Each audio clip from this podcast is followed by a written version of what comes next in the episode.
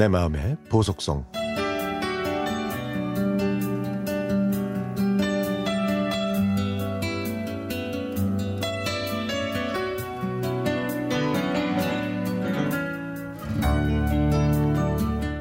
저는 지방 작은 시골 마을에서 태어나 그곳에서 초등학교, 중학교, 고등학교를 모두 다녔습니다.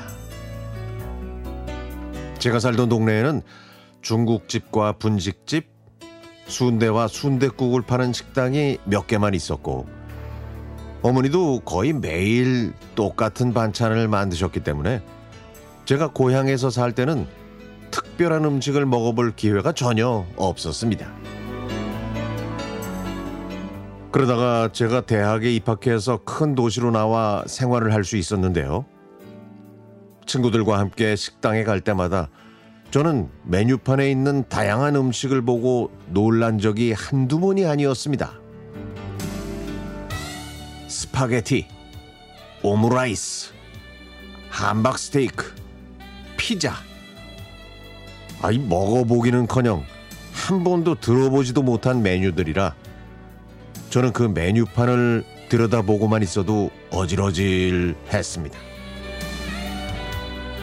친구들이 저한테 뭐 먹을 거냐고 물어보면 저는 천천히 보고 주문할 테니까 먼저 주문하라고 한 다음에 친구들이 주문하는 걸 유심히 보다가 제일 많이 시킨 음식이나 맛있어 보이는 메뉴를 주문했죠.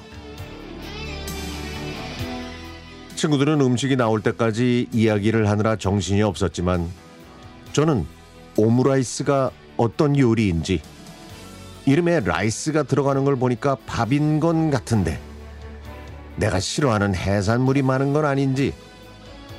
지난번에 친구들 따라 크림 스파게티를 시켰다가 느끼해 갖고 다 먹지도 못했는데 이번에도 잘못 시킨 건 아닌지. 잘못 시키면 또 못 먹어서 금방 배가 고프고 음식값도 아까운데 이번에는 좀 입맛에 맞는 음식이었으면 좋겠다라는 등 여러 가지 생각을 하면서 주문한, 생, 주문한 음식이 나올 때까지 긴장하면서 기다렸죠. 음식이 나오고 오므라이스를 한 입 먹고 나서야 안도할 수 있었습니다. 소스가 뿌려진 노란색의 계란 이불 속에 덮여 있는 볶음밥은 진짜 맛있었거든요. 그래서 이 음식 이름을 외웠다가 나중에 또 먹어야겠다고 생각했습니다. 그때까지 먹어보지 못했던 음식과 맛있는 음식을 찾기 위해서 매일 식당에 다녔는데, 아, 이게 좋아서 대학교에 입학하길 정말 잘했다는 생각마저 들더군요.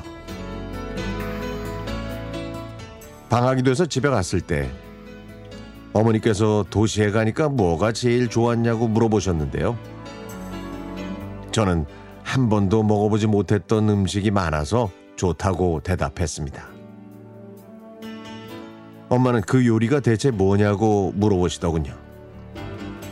알려주면 엄마가 당장 해준다고 하셨지만 저는 느낄 수 있었습니다. 엄마가 섭섭해 하시는 것을요. 그때는 식당에서 먹는 밥이 맛있어서 방학이 빨리 끝나고 학교로 돌아가고 싶다는 철없는 생각까지 하기도 했는데요. 하지만 시간이 흐르고 저도 나이가 들면서 진실을 깨달았습니다. 제가 어렸을 때 엄마가 해주셨던 음식들이 세상에서 가장 맛있고 소중한 음식이라는 것을요. 이제는 엄마가 해주신 그 음식들이 먹고 싶습니다.